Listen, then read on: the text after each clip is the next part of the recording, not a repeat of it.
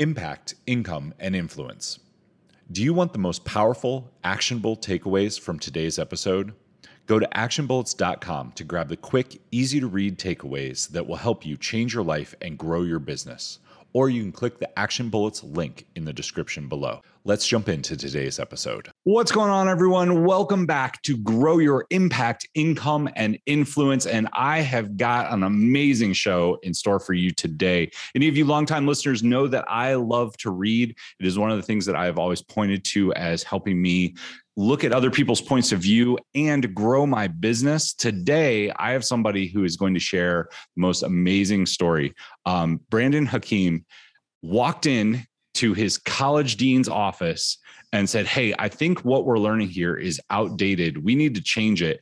And their answer was, of course, well, we're kind of working on that. So he went to work. He's read over a thousand books. If you guys are watching this on video, you can see all the books behind him. But he has also helped over 360, 360, comma, 000, thousand people grow their business, better their lives, and learn more through reading. Brandon, welcome to the show. How are you doing today? I'm doing well. Thanks so much for having me.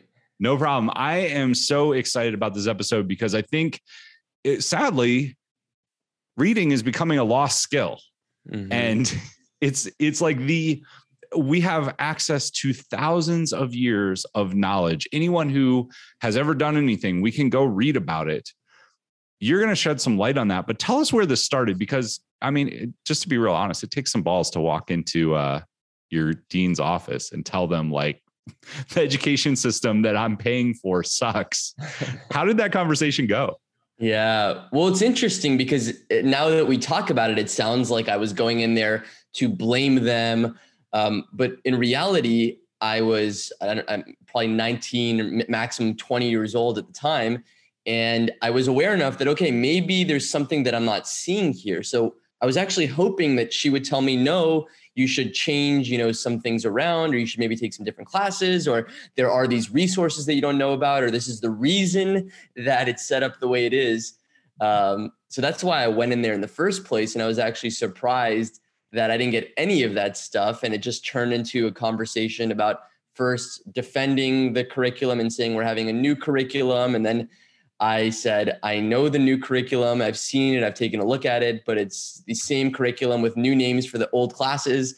And then I offered some suggestions and thoughts and things I've been, you know, like making things more project based or, you know, different things we could learn or examples of things I learned from books that we're not learning in classes. And um, then that's when she said, you know, well, it's a function of the education system, not necessarily the school and she said that she feels frustrated with her kids' education as well, who are in high school and middle school. And that was the moment where I walked out of her office and I felt really angry, but I also felt a sense of mission that I am going to figure this out. So, I mean, that's a great I like the way that you framed it because you didn't go in there as a victim. And I, I didn't mean to paint that at all, but that's you went in there like truly trying to get the most that you could out of your education and you saw ways to fix things. I mean, if we look at where colleges began, that like 500, 800, 1,000 years ago, it was revolutionaries who wanted to learn more and better their lives. Sadly, maybe not sadly, maybe it's just, just what happens over the course of time. It's become so institutionalized that there's so much red tape and the cogs have gotten sticky, right? Absolutely. Have you read a book? I bet you've read this book. Uh, it's called Weapons of Mass Instruction. I haven't actually, no. Okay, so it's a book written by five-time teacher of the year for New York State. He wrote it's a manifesto on everything that needs to change in the education system for junior high and high school and why we are turning out it basically states the theory that we are turning out people from the industrial age that were supposed to be factory workers and farmers versus thinkers which is what we need now. We need the creative problem solving and thinkers because that's that's what the world has evolved to. Um, I will leave that for another session because I want to dive into what happened when you lost. You you sent you felt this sense of purpose what do you do when you're 20 years old? Did you drop out of school? I didn't drop out of school, no. So tell me what you did. What was your yeah. path? How'd that go? I did a couple things. First of all, I had the realization that because my grades still felt important. There's the pressure from parents, from society, from friends to still get good grades. But at the same time, I felt like the most valuable thing I can do at that time is set a foundation in place and learn the things that I wasn't learning in class. So for me, it was about freeing up as much time as possible, spending as little time as possible in my classes while still getting straight A's. And a lot of my focus at the time was coming up with a system for me to do that and for me to be able to share with other people how to do the same. And at the time, I was reading a lot of books about whether it was psychology or time management, or uh, I was just looking for anything that I could find on how to do better in school in less time and quote unquote beat the system. And um, it was a fun game, and that was actually my first online course was called Beat College: How to Get Good Grades in Less Time, or something along those lines. Um, but for me, it was that focus, and then at the same time, using that time to read books to start learning the things that I never learned in school. And I didn't take any reading classes or anything like that. So it was just also a time of experimentation of okay, how can I read better? How can I read faster? How can I actually remember what I learned? How can I put it into action and, and so forth? Awesome. We're going to come back to some of those tips a little bit later in the show. I want to stick with the story though. So you you built this course, which is awesome. I think every college kid would probably love that. I it's really funny. One of my friends has kids in college right now, and they are using AI programs to do their homework. Wow. Um, which I think is hilarious. but we'll we'll put that to the side. So yeah. how to how to beat college? You did you sell some of that course? Yeah, it was funny because I put it on uh, at, at, the time it was an ebook, right? It was before there were online courses when I when I put it together. And then I have a call every week with a friend who I met in college, and we still have that call every single week. It's like a little mastermind brainstorming call we have every week. And on one of the calls, he said, "Why don't you just turn it into an online course and uh, see what happens?" And I said, "Okay, does it have to be videos, or can I just put the book on?" And he's like, "No, it has to be videos." So I said, okay, by our call next Thursday, so seven days from now, uh, I'm going to have the course not only done, but it's going to be live. And I spent a full week just recording the um, the book into audio and then using my Apple earphones or headphones. Um, so it wasn't like professional recorded or whatever, but that's one of the things that I've found and I really believe in is just get it done. You know, so many people have asked me for advice on online courses and stuff, and they spend all this time like, what audio should I use? What video do I? And I'm like, I just use my Apple headphones at first, and then for the video, I just used Keynote and made like a PowerPoint and just clicked through the slides to match up with the audio. But uh, yeah, it was a very busy week. I lost my voice. I got sick for two weeks. I barely ate that week. But seven days later, I had the course live. And for the first 30 days, I put free coupons of the course. This was, you know, six years ago for people to sign up for it. And um, then I didn't really think about it much more than that. But what was crazy is I, the course went live in December. And I remember one day in January, because at the time I'd get an email every time someone would enroll. One day in January, I was like, wait, I got an email today and the free coupon expired. So I was like, does that mean somebody bought the course?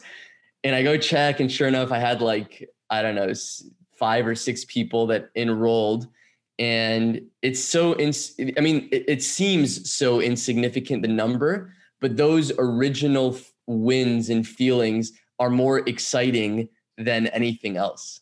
That I you're preaching to the choir. Like one of the things that I tell my clients and like people that I'm working with, the minute I mean, I now I work with people mostly who have businesses. They've done a couple hundred thousand, but I'm like, the minute somebody pays you for something, it changes everything. So I meet a lot of people speaking from stage, and you know, they'll come up to me and they'll be like, I'm dreaming of launching my business, or I'm working on launching my business. I said, just go get somebody to pay you anything 20 bucks, 50 bucks, whatever whatever it is, the minute they pay you money, it changes because it changes your mindset around what you're doing because it's now a business and you have to show up and deliver. Um, I mean, yours was a course that was already done. Was it on Udemy? Or, it was on Udemy was was the first course, yeah. Udemy used to be the jam back in the day. It I was, remember I remember those days. Um that's I'm so what happens from there? Like you were, I mean, I will, I'll tell you, like when I had my first sale, um, somebody bought something. Like I went down and I'm, it was like 10 o'clock in the morning, right? And I, I poured a shot and I lived with roommates at the time. And I was like, anyone want to do a shot? Like I just, literally I sold something for seven dollars and I was like, my life has changed. Like this is what I'm doing. This is what's happening. Who's in? And like people are like, what? Um, that was my story. What happened with you? Like, what did you do? Well, let me give a quick preface to that. In I remember I was studying abroad uh, in, when I was 21, and I was, you know, a college student. I was in Barcelona. We went to travel to Barcelona, and me and my friends just like drank a lot and was eating a lot of like I don't even drink any like I won't even touch alcohol today, but you know, drinking and eating McDonald's and you know, walk and donaires and you know, it was, it was all of that. And I came back and I was sick for two weeks. And it was one of the best things that ever happened to me because, first of all, I wasn't going to class. But second of all, I didn't want to just sit there in bed and watching random shows or, you know, yeah. whatever. So I had my roommate, he got this course for me. Uh, it was like a business training. It was maybe like 23 hours long. And I just went through it. And one of the things he said in the first video uh, was that you need to know the difference between creation and discovery.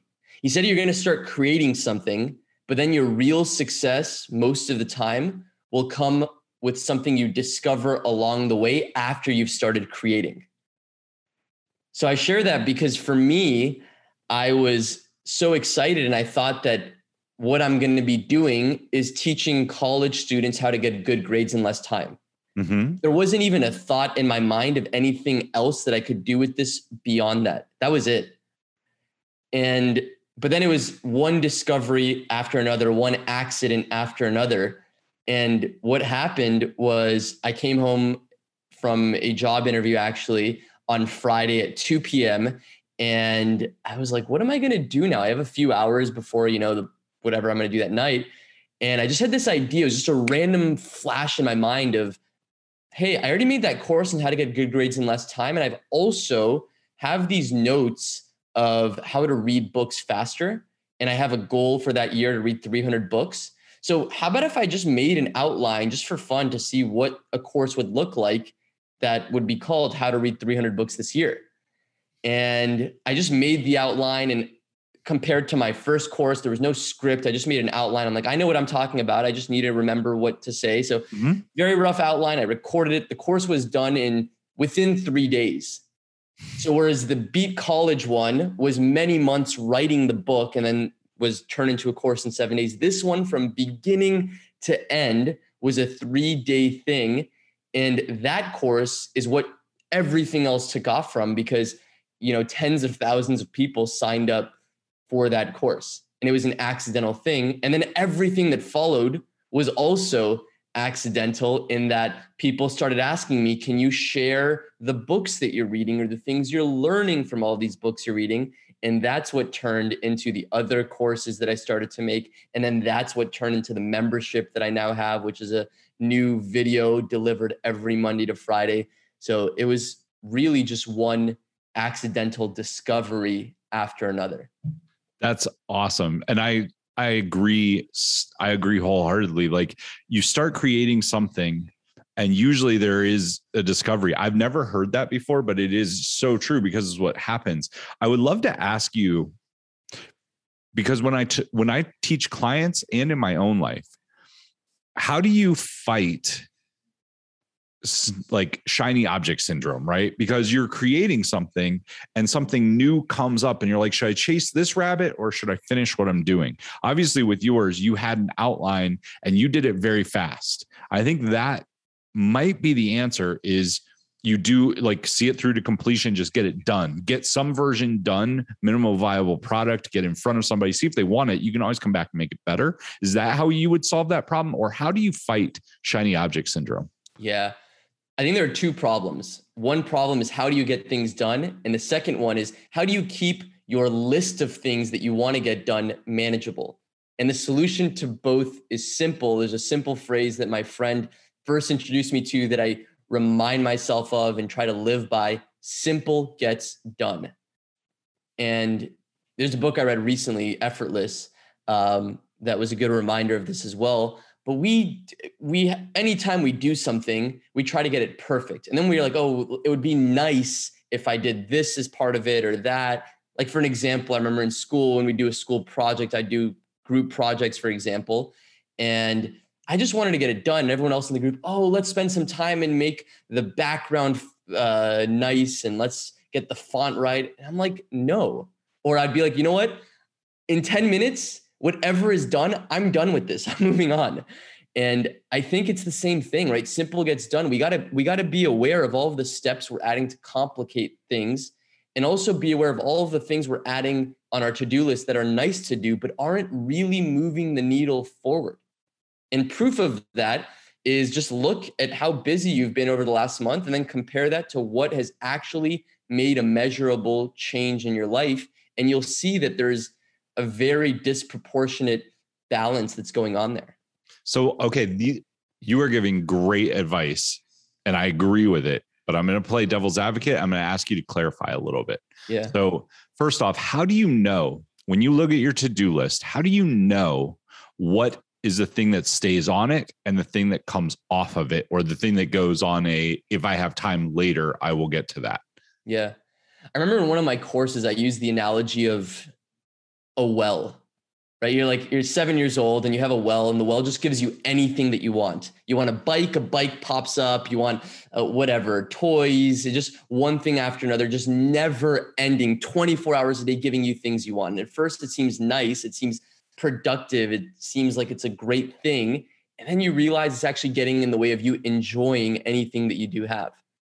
And your mind is that well. It has one idea after another that all seem like fantastic ideas, and it's feeding them to you in a never ending stream. It's a river that just doesn't stop. And we have to be aware of that. The way that I advocate, or one way I advocate to be aware of what are the few things, the critical few that make a difference, is asking the question what would happen if I didn't do this? You know, and you're like, oh, what would happen if I didn't send this email? Ah, nothing.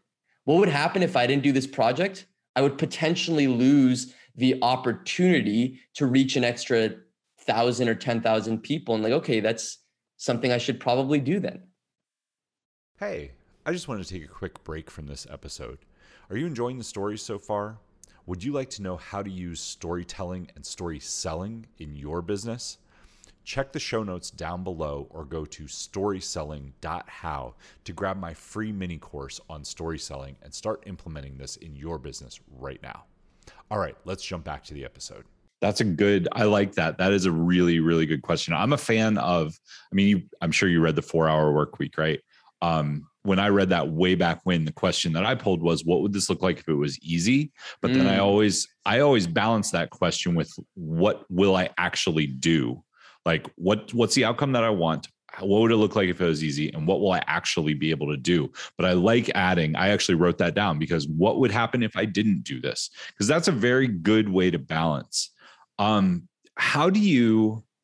So to play devil's advocate a little bit, what do you do when somebody looks at their sheet and they say, this is something I hear a lot, and I, I would love your answer. How you do one thing is how you do everything. So if I do something and it's not done good enough, well enough, I don't know if that's a word, how how do you balance that? Like what would you tell somebody that would come to you and say, "I don't want to put out crap. I don't want to like obviously there's minimal viable with your first course, you used Apple headphones. It was enough to get it done and nobody really cared right? It's not the age of professional video. Um, i mean casey neistat proved that you don't have to have great video. You just have to tell a good story. So where how how do you balance that and how would you tell somebody to balance that? Yeah it's a great question. Before before we get into that i just want to share one thought that came to my mind about the last thing. It's the peter drucker quote. He said, There's nothing quite so useless as doing with great efficiency something that should not be done at all. And I think that's the core problem. We're always asking, How can I do this faster? How can I do this better? But a better question is, What should I even be doing? And what can I just not do that my brain is telling me I quote unquote have to do? But in terms of what quality to do things at, what level to do things at, I think that I remember in college, for example, and I, I had this in that course as well. The idea of being able to differentiate what's pass fail and what isn't, and realizing that most things are pass fail. A great example, I mm-hmm. remember I learned a lot from my roommate about how to do well in school. I was one of those people that always felt like I have to try really hard and so forth. And I remember, I guess this was sophomore year. I remember being in our in our room, uh, and we're both sitting at our desks, and we're taking this organizational behavior class, and we had this to read this like ten page case study, and then write a one page uh, like assignment on it and turn it in online before the next class. And my roommate's like, all right, Brandon, I'm setting a 10 minute timer. Whatever is on this paper is getting turned in in 10 minutes. And I was like, what the hell are you talking about? Like, we have to read this 10 page thing and then write one page on it. Like, he's like, listen, man, this is just for path. This is just for credit. Like, it's just participation credit. Look at the syllabus. You're not being graded on this. Why would I spend more than 10 minutes on it? And what I talked about in the course is just the difference between things that are pass fail that won't make a difference. I don't believe in knocking those out of the park because there's an opportunity cost to that. And that's time and energy and focus that could be spent on the things that really do make a difference. So I, I personally don't try to do everything at the highest level. Um, there's some things that I don't think are worth doing at the highest level. And then there are things that I think are very important. Like, I want to do even beyond what I think the highest level is. How do you determine which fits in which bucket? Is it just what would this look like if I didn't do it? Or is it a personal driver? Or is it money related? Or is it client related? What's your driver behind that? And I think follow up question to that do you think it varies from person to person? I think it absolutely varies from person to person. I think the criteria or filter is what are your goals? And is this moving me measurably towards one of those goals? or is it just another idea that's popping out of the well? Awesome. The I we're going really good like deep in this. This is a good deep question. So i do think it it relates to goals and one of the biggest cognitive dissonance i see in people they say they have goal x but over here the thing that stops them is they relate what they are doing to how people are going to think about them. What are people going to think about me if I do X, right? So, to your point, some people think they need a great looking website in order to make a lot of sales. I don't think that's true. I think you need a minimum viable product, which you can do very easily on a lot of different sites. But people get so hung up on is it good? Is it perfect that they never get it done? I would love your general thoughts about that? Because i i always tell people like what do you my question when we get to the heart of it is what do you how are you perceiving that other people are going to think about what you're doing right now? And usually people are so scared of judgment that it drives them to be perfectionistic. So the question is for a website for example what level to do it at? The question is do you think that people are driven by in your experience do you think that people are driven by what other people think of them versus what the actual outcome that they're getting is it's it is a very like theoretical mm. high level philosophy based question right i just see it so many times people say i want to make a lot of money but in the back of their head they're like if i make half a million dollars this year people are going to judge me for that mm. if i i want to be i want to be a straight a student and i want to go out and party tonight so what do i do with this project that's in front of me right? Um, i want to be a straight a student and i want to actually get the learning but i don't want to spend more than 10 minutes on it right? Mm-hmm. in that case your roommate was more concerned about what his friends would think if he didn't go out partying or what he would think if he didn't go out partying versus what the teacher would think. Because honestly how how good is that paper? It is pass fail right? But whose whose goal is he paying attention to his goal or their goal um, I, it's kind of a big mess of a question. I don't no, know. I understand it though. I understand it. Is what is is what's factoring into the decision the goal and what's in your best interest or is it what other people think and collecting this currency of other people's approval right that is exactly it which is more important you reaching your goal or other people's approval yeah. and sadly well i don't know if it's sadly i think i think it holds people back because honestly at the end of the day most people are not caring whether you do or don't that teacher mm-hmm. probably didn't even read the one pager right? She skimmed it to make sure that it was at least on topic and put it in the done box. Right. But exactly. What do you in your because you've helped a lot of people, you've had a lot of conversations with people. Have you seen the same thing that I have seen where people are looking for approval from other people and that stops them from reaching their goal? Absolutely, eh, including myself.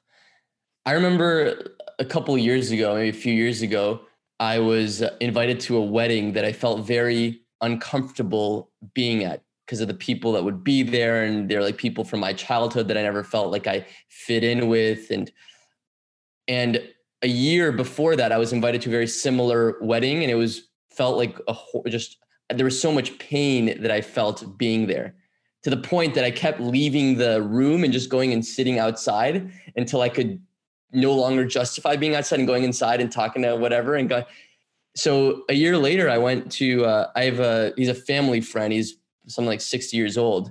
And he's always, I always just see him having the best time. So I, I asked him like, how do you do what you do? He's like, what do you mean? I just do it. I'm like, no, no, no. I want to, I want to know like, what do you think? What are you thinking when you're talking to people? What do you like? What's going on inside? What are you seeing? What are the images you're seeing? What are you telling yourself?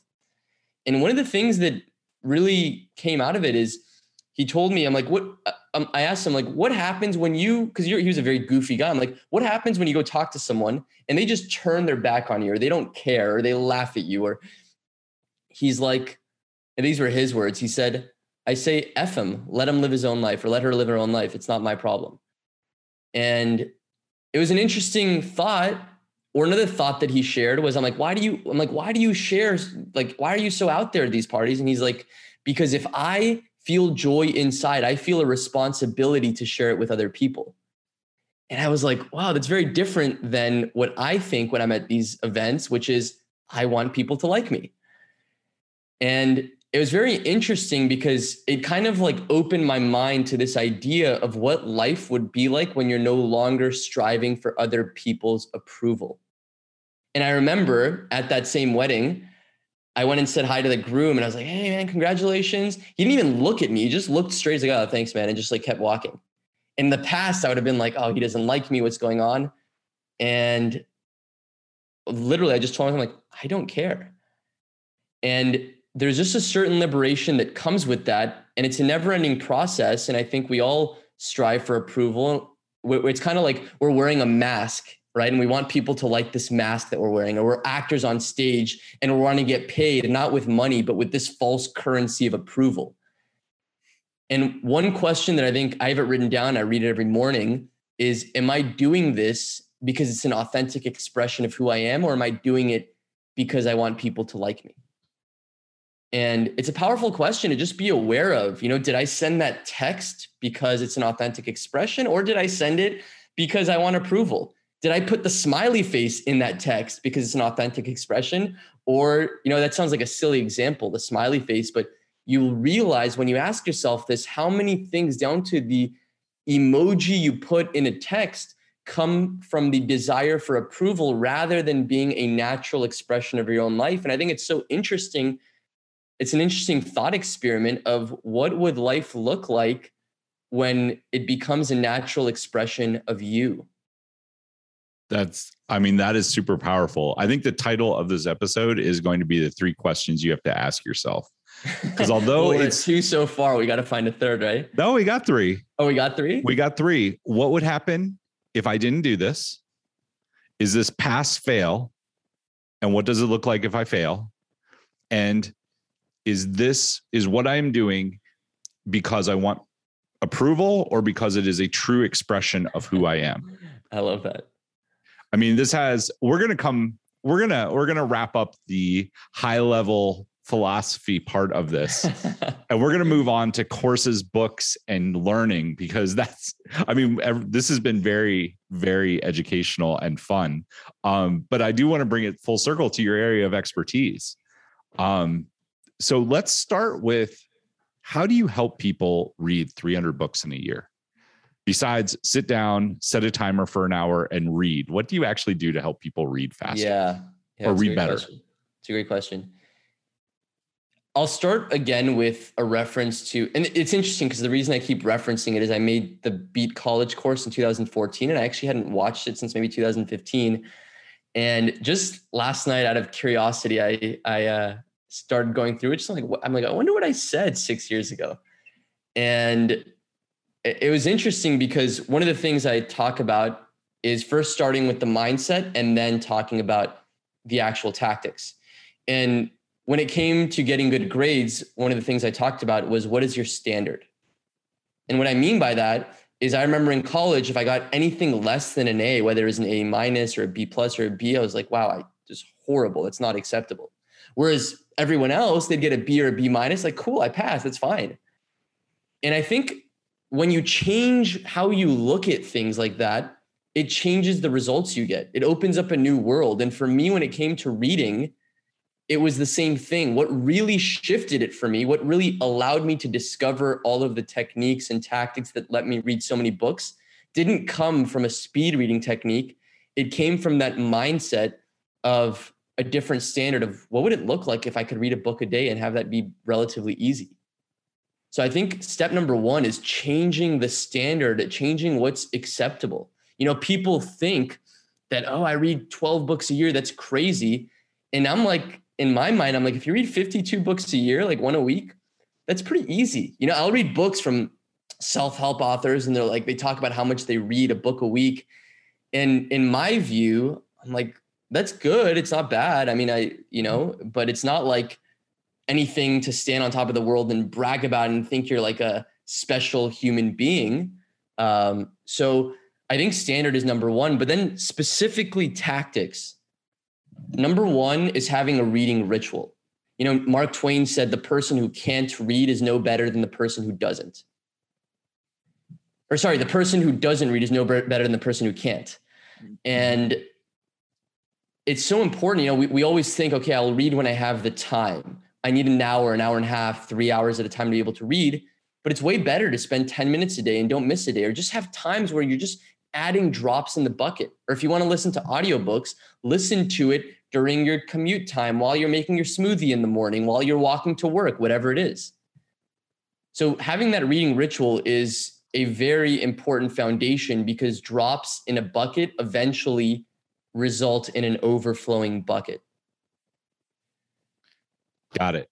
So audiobooks, have a reading ritual, something that you do. You sit down, you read, you start, and it's not about speed reading. I want to be really clear on this because I've heard a lot of people say, like, take a speed reading class where you can sit down and read a book in an hour or read a book in two hours. How do you, because you're not focused on speed reading. Am I understanding that correctly?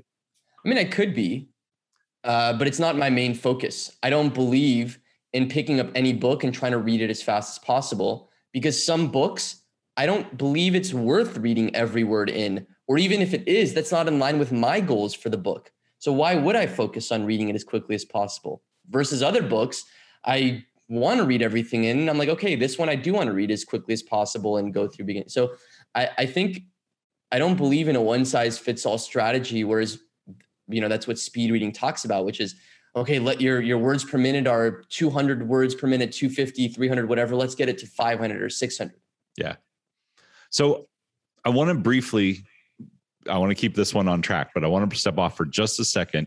And I want to talk about raising your standard because I think that is there's a Tony Robbins video where it's literally about raising your standards. He pulled it down. Evan Carmichael still has it up. Um, if you want to go find that, if you're listening to this, but the he talks about like your needs and your wants don't necessarily get met, but your standards do. Like when you mm-hmm. raise your standard, it is something that you do day in, day out. This is who I am. This is what I do. This is how I show up. This is it how do you change somebody's standards or what advice if somebody's listening to this and they're like i would love to read a book a week like you're saying it's easy i think that's really hard i have a hard time with that what would you say is a hack or a tip or something you would tell somebody to change their standard how do you do that I, I think there's more than one way to do it i think one way to do it is to change what you believe is possible for me what allowed that tipping point to happen when it came to reading mm-hmm. is I believed it was possible to read a book a day. And for you, if it's not a book a day, maybe a book every other day or a book a week or whatever. It's it's not about the number. You know, people like, oh, I need to read X number of books. I'm like, who cares how many you read? All that matters is what you take and apply in your life. But it's believing that it's possible is is the thing, right? If you don't even believe that it's possible to do that, then how are you ever going to have that be your personal standard to do it awesome. I i agree with you. I mean when i first started wanted wanted to start my own business i started looking at people who had done it that were just that started where i was and they were just a couple steps ahead. I didn't look sure i watched like at the time grant cardone wasn't what he is today. He this was 2014 similar to when you launched the course right? He had a few youtube videos up. I go watch those and i was like he's i can do that. I can do what that guy's doing. I can do what this guy's doing. Um, I find people and surround myself with the people, and I look at, tell myself stories about the people who are doing it because then you see them do it. Like, well, if he can do it, I can do it, exactly. or I can at least get close. Um, what I always tell people is like, if you look at Robert Bannister, the guy who broke the four minute mile, you might not be able to break the four minute mile, but if you go out and you run, if he can do a four minute mile and mm, like top end can, you can get close. You can probably run a five minute mile. You probably run a five and a half minute mile. And that's a lot better than what you're doing right now. So you know that it's possible. You have a goal, start moving towards it. So back to books, you actually brought up like maybe I don't read every word in the book. I was going to ask you, do you finish every book that you start? Do you think that it's important? Do you read multiple books at a time? Do you try to focus on one? What's that look like? Yeah, so many good questions there. I just wanted to take a short break from this episode and let you know about one of the biggest secrets I have found when it comes to converting webinars.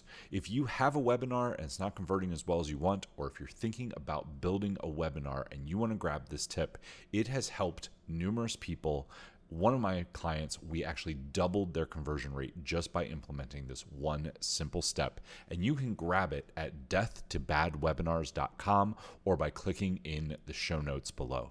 All right, let's jump back to the episode. First of all, uh, let's just quickly talk about speed reading. I think it's there are, it's more than we can talk about in a few minutes, but a quick trick that anybody can use to instantly become a faster reader, maybe 50% faster is just imagine the difference between what is a movie? A movie is a series of pictures that are being played one after another with such, you know, in, in succession with such short intervals in between that they appear that they're, you know, it, it's a, it's a moving thing. And when it comes to reading, we usually we it, there are fixations, right? Your eye fixates on a chunk of a certain number of words before moving on to the next, and so forth and that the time between fixations could be half a second, for example. But mm-hmm. what if you could make it a fourth of a second or an eighth of a second by turning it and having it become more like a movie? And one way you can do that is to use a pen and lead your eyes along as you read because it keeps your eyes moving. It helps fight regression, which is another reason that we read slowly because we then backtrack and take chunks of words in that we've already read so by just taking a pen and leading your eyes along underneath every line, you'll instantly become a faster reader. As far as I love that. Like I I do that. Um I took a speed reading course and to be 100% honest, that's the only thing that I use from it. Yeah. Because the rest of the stuff was too I I found that I could get my reading words up but I didn't have retention. But right. just by leading with a pen, you will read faster. Absolutely. Absolutely. I can't even, it's weird, you know, like if you give me a book and you don't give me a pen to go along with it, I'm kind of like, what do I do? like, not only because I use it to read faster, but also because I'm writing all over the books. I'm like, I don't know what to do with this. It's, it's that important. Nice. In terms of, in terms of your question, as far as do you finish every book? do you, you know, and so forth. I remember you mentioned the four hour work week, and I remember Tim Ferriss said in the book that if a movie is as bad as Matrix Revolution or Revolutions or whatever, I haven't seen it, but uh, walk out. And I think the same thing applies to a book. If you've gotten everything you want out of it, if it's becoming super redundant or whatever, stop reading it. You know, we think that in school, you get an assignment and you think you have to finish the assignment, and then we choose the books we want to read later in life. And then as soon as we've chosen it, it becomes another assignment for us. And we think there's some magical reward we get for getting to page whatever the last page is. And in reality, the, the only point is to get everything you want out of it and then to move on. Um, so, yeah, you might want to finish the book, you might not. You might want to read every word, you might want to skip certain paragraphs or sections or excessive case studies and stories. Like we've all seen the books, for example, that they're just like filled with stories to prove the point that you've already learned. Or there's case studies of stories of people that are using it, but they're not even useful in how to use it for you. They're just examples that are of people that have used it just so you can believe that it works. You know, it's like, okay, is that the same value to you as reading the main point? No. So it's it's really being selective and asking yourself, uh, I guess, similar question: What would happen if I didn't read this? What would I miss out on? That's a good. That is a good way to look at it, and I like the analogy to assignments because um, I do think a lot of people do that. There's something that one of my coaches told me a couple years ago that's similar in the same vein. He's like, whatever you commit to, you need to do.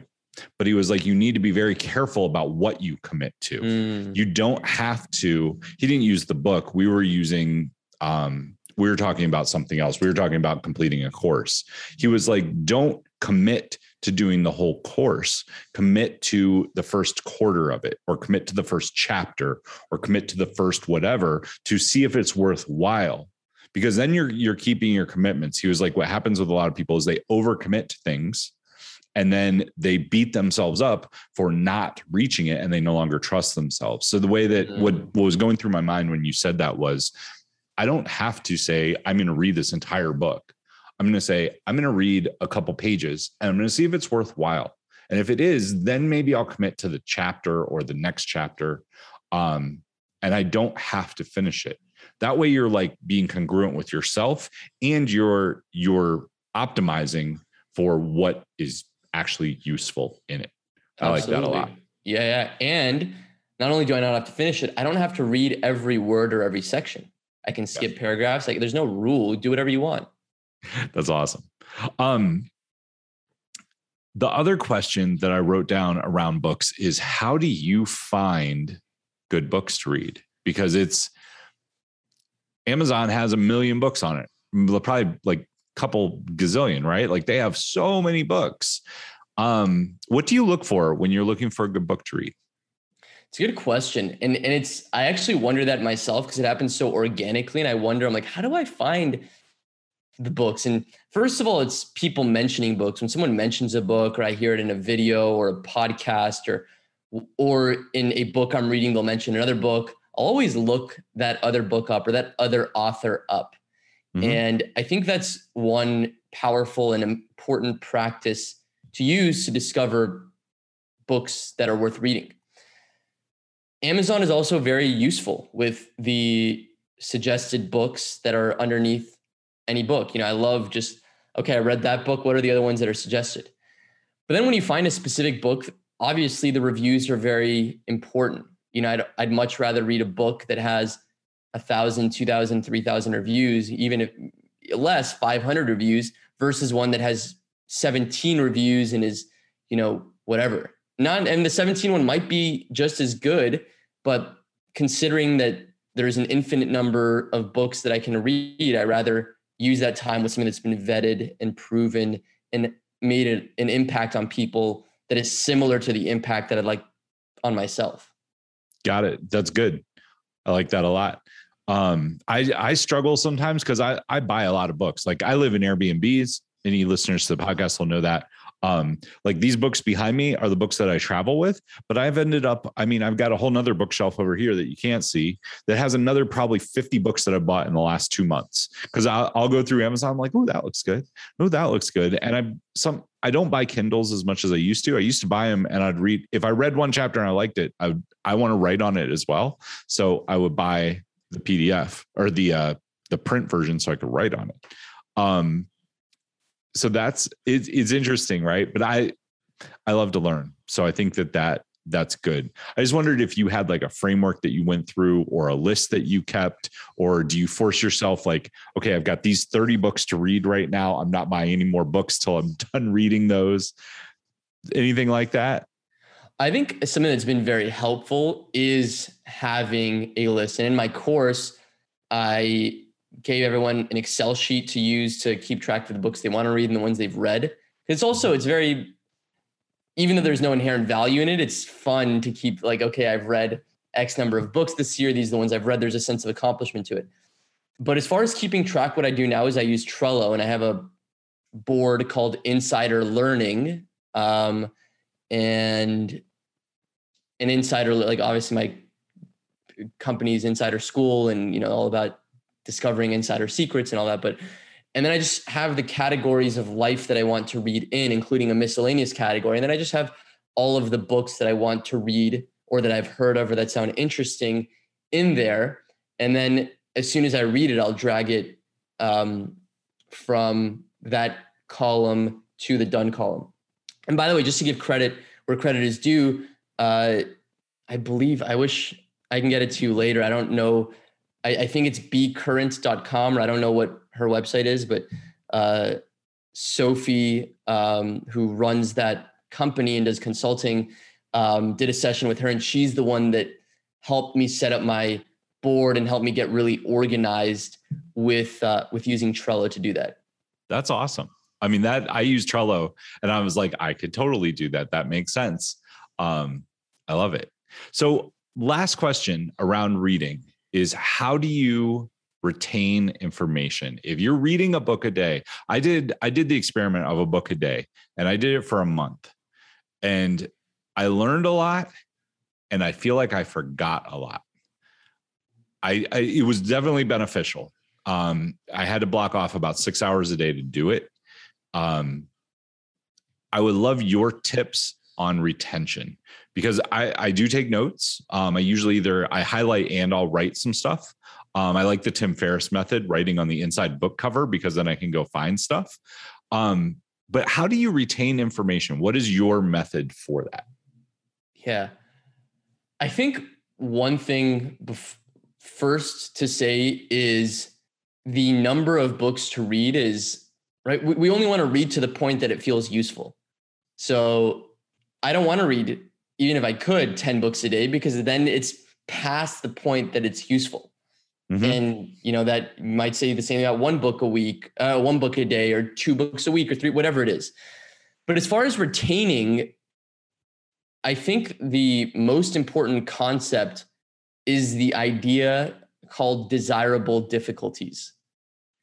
And what that means is when something goes in really easily, it also leaves you very easily. And we have to make the learning hard or more difficult for it to stick even if it's an easy to understand book. We have to take the author's words and convert it into our own words. We have to pause and write in the margin what we just learned. We finish a chapter you stop and you say okay what did i just learn you test yourself the next day after you read the book and you say wait what did i really learn from that book let me let me spend a minute or two saying it out loud while I'm driving to see how much I remember and then going to mm-hmm. correct whatever I forgot. So I think that concept of desirable difficulties is the most important concept when it comes to reading. And then uh, Benedict Carey says in his book How We Learn that recitation is greater than restudy. And what that means is reciting something, preferably out loud, is better than reviewing it. So it's better to pause and say it out loud in your own words and test yourself on it and then go back and correct whatever you missed than to go back a second time and reread it or reread what you underlined or whatever the case is. I'm going to start talking to myself more because thank you very much. That's a joke, but it's true. I, I actually like that because I, I find that usually when I'm reading stuff, whatever I'm reading, and I read all the time, probably not quite as much as you, but when I read, usually in the next two to three days, some of that will come out in conversation somewhere. I'm like, oh, I totally picked that up mm. and I'll expound on it. Right. So that I actually really like that. I'm going to start talking when I'm reading. I'm, yeah. I did to myself. I like it. Um, you know, um, when I was in when I was in college, I mean, we're randomly talking about college more than than I have in a long time, but um, I just thought of it is I was a, I was a very good student, obviously using the methods that you know that we talked about. And one of the things that I did before every test, if it was a test that you had to memorize things, really understand things, is I made a cheat sheet, you know, three pages, five pages, whatever, of what I wanted to remember. But then the most important part of the studying was standing in my dorm room or wherever I was and pretending like there was there were people in there listening to me teach the concept and just talking to this imaginary crowd out loud and I'd just be pacing the room and saying okay the first thing is this and this ties to this other thing and a fun fact about it is this and and that's how i'd really just get things in there by the time i'd sit down to take the test wow I, this is easy i really really understand this that's awesome. So, I mean, I teach people public speaking. My business is getting people on stages and selling from stage. And I tell people, like, nothing like besides selling from stage, once you've practiced your speech 25 times, your sales will go through the roof, even if you're doing direct sales calls, because you're so much more articulate and you know how to talk about what you're doing better. Mm. Um, it's and you just proved it. That's awesome. Mm. I love it. So I want to I want to kind of wrap things up. You read a lot. Give us your top couple books. I'll let you put the number on it, two, five. Top couple books for this year so far. Right now, we are in the beginning of August. So I don't know. How many books have you read this year? Do you know the count? I don't know the count. That's okay. so out of what you've read, what are what are the ones that stick out to you that you think would either be beneficial to somebody or things that you've really enjoyed? Hmm. Honestly, it's hard to remember exactly what the list is of what I read this year versus last year. But I think what would be helpful is maybe some of the, the books that really stand out to me in terms of the impact they've had on me. The the first, which had maybe the biggest impact, because I feel like it set the course of what's most important in my life, is the power of now. And it's not, I mean, it's not one of those books that you want to read quickly and get, because I can tell you everything it says in the book right now. Live in the present moment. That's it. But that's not the point. The point is really ingraining. And for me, I was 17 and I had the, at the time, there was, I don't even know if Audible existed. I had the CDs. It was a seven CD box set. And I would just switch from one to seven again and again and again. I probably listened to it maybe 10 times.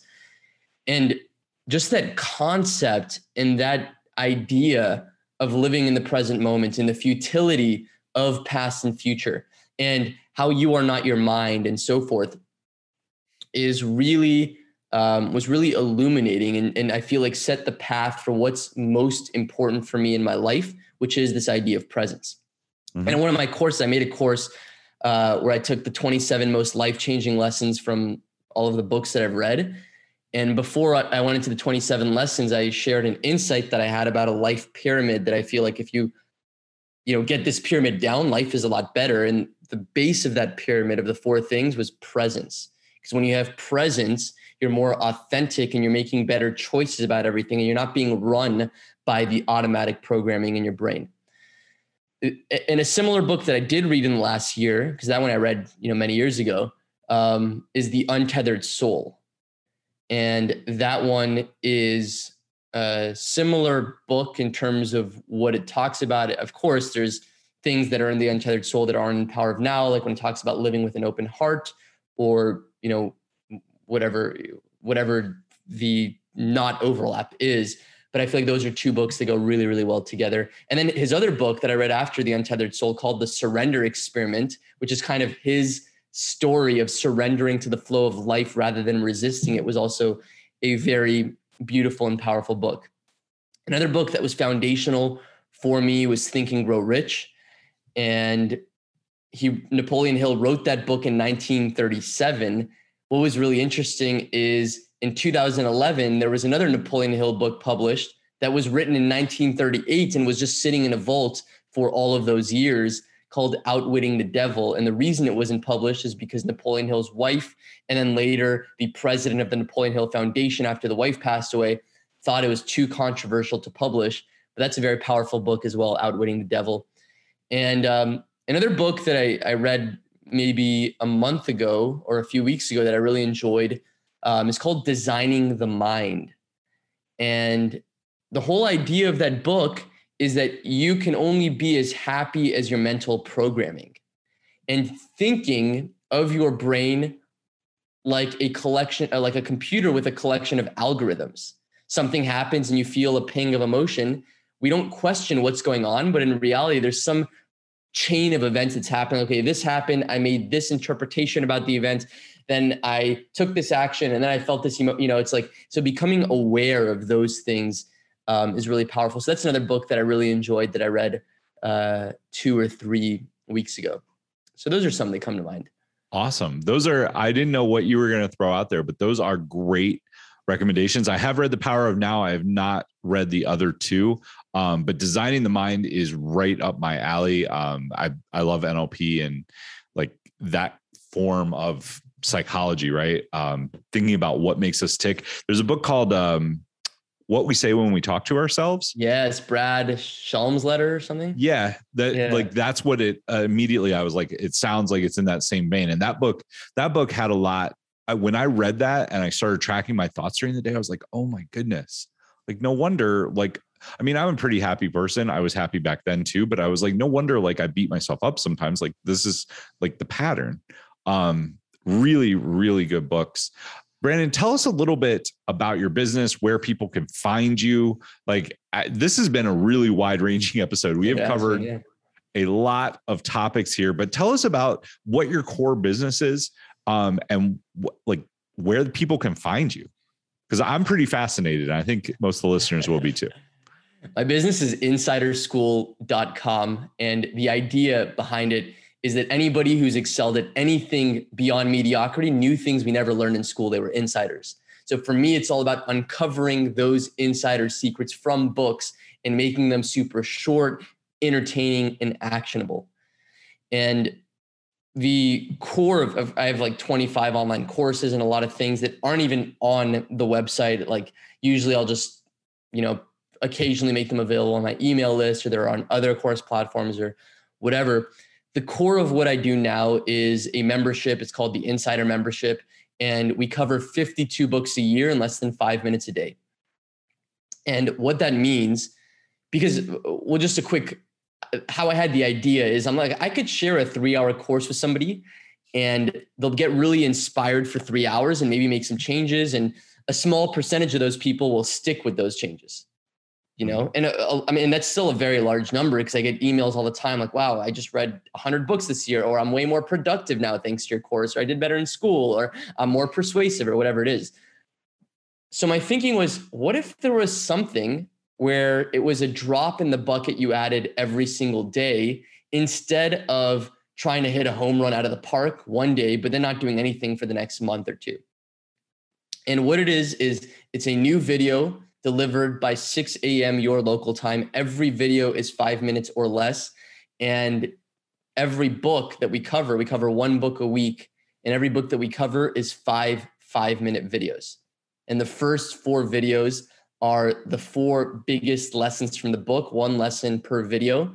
And the last one is a recap of what we covered. And then every video comes with an audio version, a text version, a one page cheat sheet to remember what you learned, and most weeks, I also send out on Saturdays a one pager, which is on one page all of the key concepts to remember. So if you're going to remember nothing else from the book, what's one page worth of stuff that are worth remembering? And what I do personally is I use these same one pagers that I share with all the members and I put them all in a binder.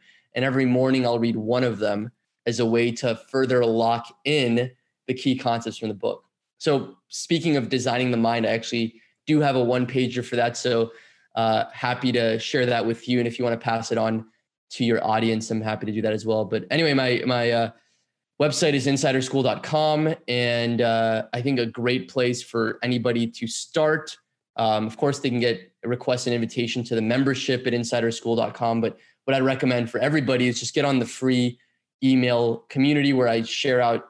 Uh, I send an email. It's like a two minute email taken from thousands of pages of books, just a quick nugget that you can apply in your life that day. And they can sign up at insiderschool.com slash podcast. Awesome.